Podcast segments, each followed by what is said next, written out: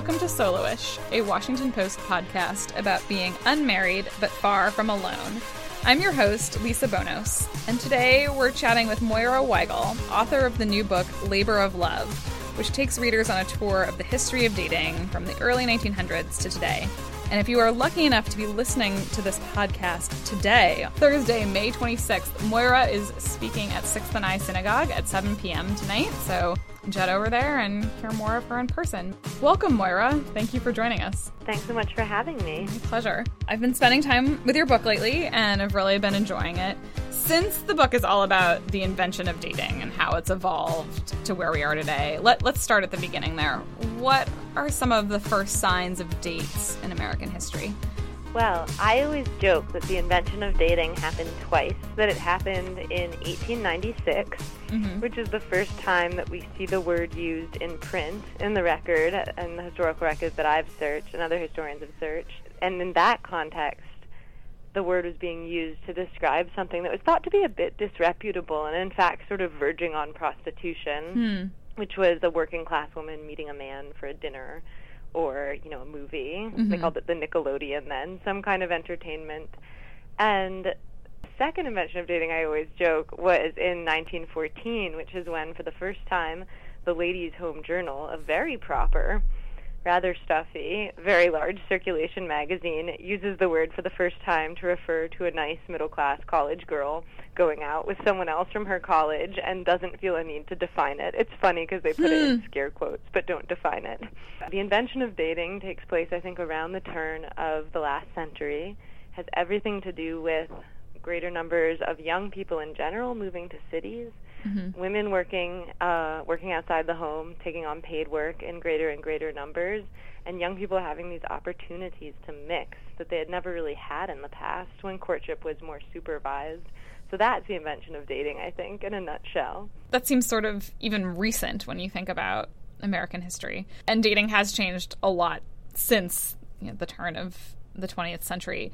What are some of the biggest ways that you see maybe gender roles that were in place back then or traditions that began over 100 years ago still being in practice?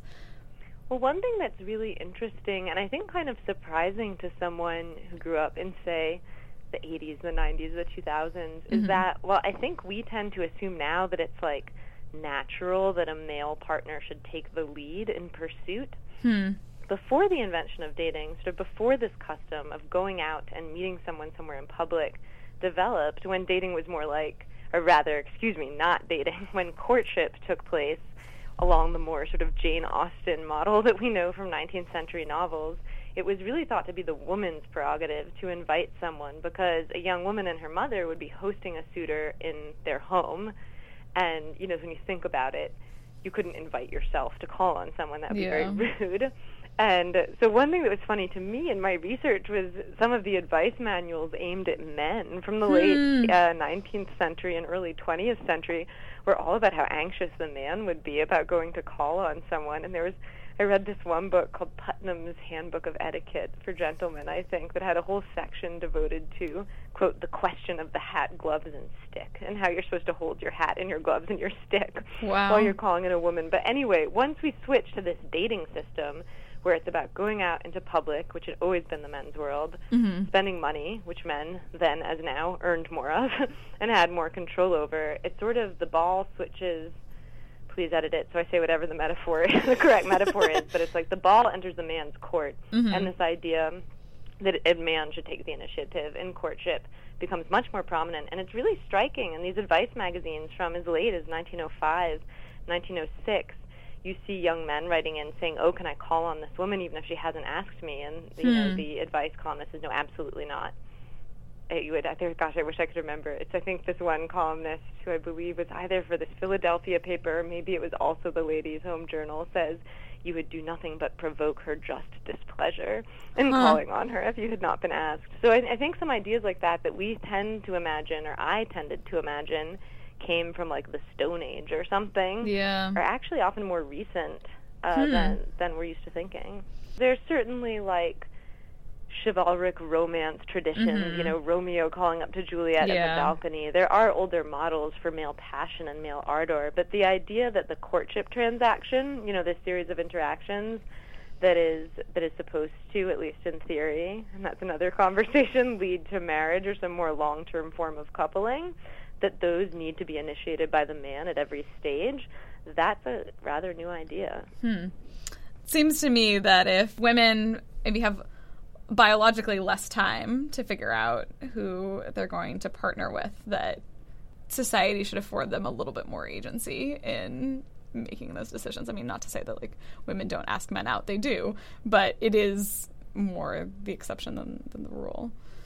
Well, I certainly agree with you that I want I want women to have more agency in every sphere of human endeavor in general.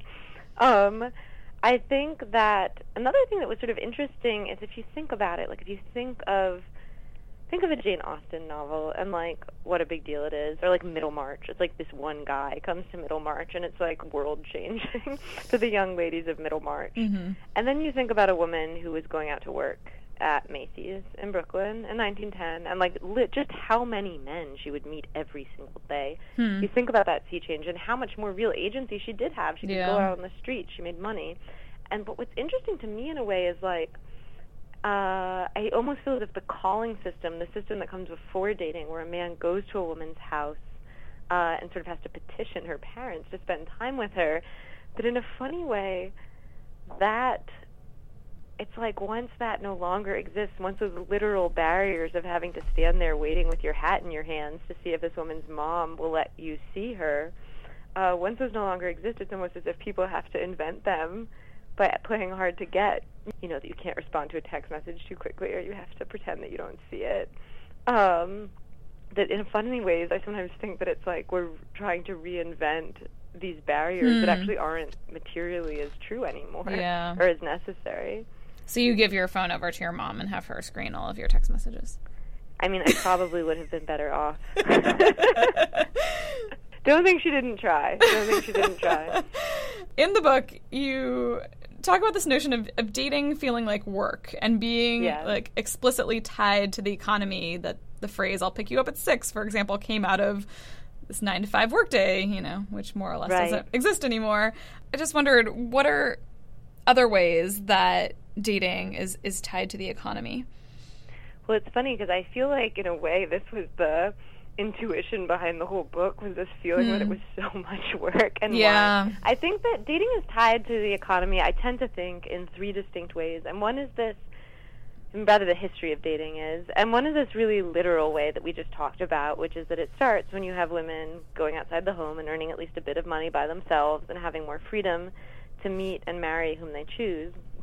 And so the second way is the way you're alluding to, where the patterns of how we work and also how we consume, which, you know, in the internet era of prosumption is like less and less distinct from work mm-hmm. all the time anyway, mm-hmm. that those things change over time. And so patterns of dating change. And it can be something as basic as like there weren't drive-in movies before the 50s and then there are you know it can be as basic as something like things to do mm-hmm. that didn't exist before or it can be um as abstract as the feeling that you might have when you're out on a dinner date with someone now that you like have to be checking your cell phone or you know if you're a journalist you have to be tweeting and seeing how your story is performing on Twitter um that's a very different sense of time Yeah. than you would have if you punched out at five. Uh, and then the third way I tend to think about, which is perhaps the most abstract, is sort of how these economic notions shape how we feel or how we think we're supposed to manage our feelings. I think so much of the language of dating is sort of unconsciously about economics. You know, we talk about friends with benefits and investing in a relationship, hard to get. Hopefully, no one says damaged goods anymore, Yeah. but we have, um, you know, I'm on the market, I'm off the market, all these ways. I mean, that's even before I feel like some people sort of jokingly talk about optimizing their love lives or their return on investment, sort of self-consciously, but even unself-consciously, I think we think that way. We tend to think that way a lot. And I think the bottom line is that these concepts that come from the world of the market and the world of work start to shape how we relate to our feelings, um, you know, as well as shaping dating in these practical ways, like how do you meet someone, where do you go, what do you do together. How does that get reflected in our feelings? Think about the language of flexibility. I mean, think about the tyranny of chill among a certain demographic of daters right now, and how you know the way people talk about hookup culture. I always think it's rather funny because I, you know, I'm finishing up a PhD. I teach university undergrads, and I actually feel as if some of the hookup hysteria maybe has died down a bit in the past year or so. Yeah. But you get these adult authority figures saying to young people you have to be adaptable, you have to be flexible, you have to be mobile, always have one foot out the door, be looking for the other option. And then they look Hmm. at them and say, oh, you're not committing to relationships, you're sleeping around, what are you doing? you know, it's like exactly the same Yeah. set of values. And I always find that a bit funny, to be honest. Interesting. So, if we are these sexual freelancers, which I think is a, a term you've used in the book, right? Yeah, dating the original unpaid internship. yeah. Um, you, know, you might you might get a free lunch. people, people are still are still getting married and settling down, though. So, like, how is that freelance notion tied to the steady relationship? If you're like, when is it just that millennials are deciding like when I'm financially stable or when my career reaches a certain point, like then I will look to settle down. It's a really interesting question, and once again, I think it shows how profoundly class and economics influence these things because I believe what we're seeing in America now is this rather dramatic skewing where um, privileged, college educated, sort of middle to upper income folks are deliberately you know, and there have been a lot of studies on this. Like, there's a sociologist named Andrew Cherlin who had a book out about this last year. Um, there have been a number of sort of Pew and Gallup studies about this. But the upper middle, you know, the kind of kids I teach at Yale, for the most part, seem to still desire marriage at very high rates. Unmarried Americans still say they want to get married. I think the most recent figure is 53%. Across class backgrounds, Americans still seem to desire marriage. In the upper, the middle to upper middle class, situations, people seem to be shifting. A lot of studies suggest young people are shifting towards this idea of the capstone marriage rather mm-hmm. than the cornerstone marriage. So rather than getting married when you're 21, which is what my Irish Catholic parents did, and building a life together, marriage is something for when you finish grad school. You know, maybe finish your medical school residency or your legal clerkship or your Yeah. postdoc or whatever it is. Um, have some career stability, stability, know where you're going to be. Then, for working class Americans, marriage is in decline, and across classes also, marriage. People still want to get married, but marriage rates have pretty steadily declined since the 1950s and 1960s. So there is a discrepancy between sort of like stated desire and then what people are actually doing.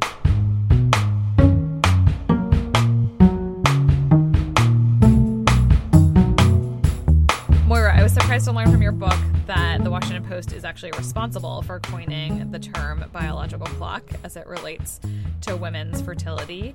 First time it appeared was in a Richard Cohen story for the Metro section in 1978 with the headline The Clock is Ticking for the Career Woman. Biological time clock can create real panic. And in the story, he goes on to describe sort of like this composite woman who's 27 to 35 years old and is just feeling this stress of wanting to have kids, but maybe not feeling the time is right, or sometimes, and I quote from the story, horribly, there is no man in the horizon. What there is always, though, is a feeling that the clock is ticking. A decision will have to be made, a decision that will stick forever. You hear it wherever you go. Women all over are singing their own version of September Song. Now, Richard Cohen writes that he's gone around a busy bee of a reporter from woman to woman, the ones in the office and the ones I meet elsewhere. Isn't it interesting, I say, this business about the biological clock? How do you feel about it? The rest of the story goes on, and Richard is sort of channeling the collective voice of these women, of you know, who are 27 to 35, who are feeling the time pressure to have kids, and there's no mention at all of men feeling this pressure. In fact, there's a line that feels very 1978. There was something about their situation that showed, more or less, that this is where liberation ends. This is where a woman is a woman, biologically, physiologically, uncontrovertibly different.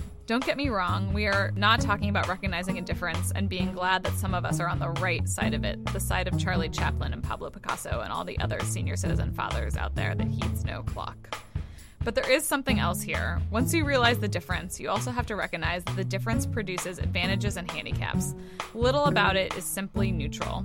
This is important because there is now something in the air about women having won their fight for equality and something about how it was always harder to be a man anyway. But there are some things we never had to worry about, like the ticking of the biological clock. So, I called Richard Cohen recently and asked if he remembered writing the story and what the circumstances of it were. And, you know, it was written 38 years ago. and He didn't remember very much about it, he said. But, um, he stood by it. He said that the, you know, he wouldn't have written it in quite the same way in uh, 2016, and he wouldn't be allowed to write it the same way. But Moira, let's talk for a minute about this notion that it ha- really has been fed by the media that women have to be concerned with fertility, but that it's not as much of a problem for men. I do think that it's because, in a way, despite all the progress that women have made in the workplace and all kinds of spheres, our society still thinks that, you know, reproduction is a woman's problem and yeah. that what sort of happened I mean, look, it's great that women work outside the home and that we have so many more professional opportunities than women a generation, two, three, four generations ago might have had. Nonetheless, I think there is this catch where it's like, do we have it all or do we just have to yeah. do everything? Yeah. um, and where, you know, if you look at what happened to the economy in the 70s in this moment of women's liberation, almost no families could afford to only have one partner working anymore. Yeah.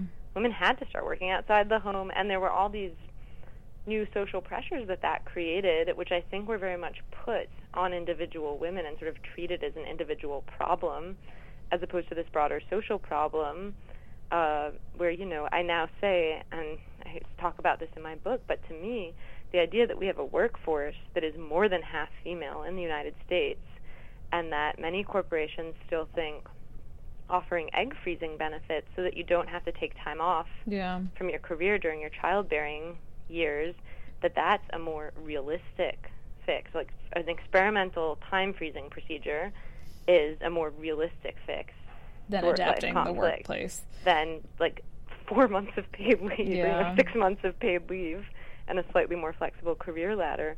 I think that really tells you what you need to know about how deeply entrenched some of these assumptions are. If you were to write an update of your book in 20 years, like what sort of chapter about right now do you think um, you'd be writing of something that's happening now that we'll come to look upon in a, in a different way? Yeah, that's a fascinating question. No one's ever asked me that. It's a great question. Um, I'm really interested in what, because I actually, again, for all this sort of pessimistic stuff, I actually think we're living in this really exciting moment for sort of feminist activism and conversation, I'm really I've been really excited. I mean, I feel like I and many Americans have gotten this total education about gender fluidity and gender nonconformity over the past maybe like five, you know, two to five years. Mm-hmm. If I were writing a chapter, because you know all the chapters, are those one-word themes, I wonder if it would be like fluid or mobile or mm. something. Yeah. All right. Well, thank you so much for joining us, Myra. Thank you. It was so much fun.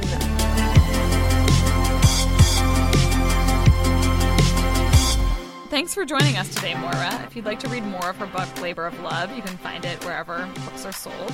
She's also on Twitter at Moira G. Weigel. And as always, if you have ideas for the Soloish podcast, you can find me on Twitter. I'm at Lisa Bonos. This podcast is produced by Pamela Kirkland, and we'll catch you next time. Bye.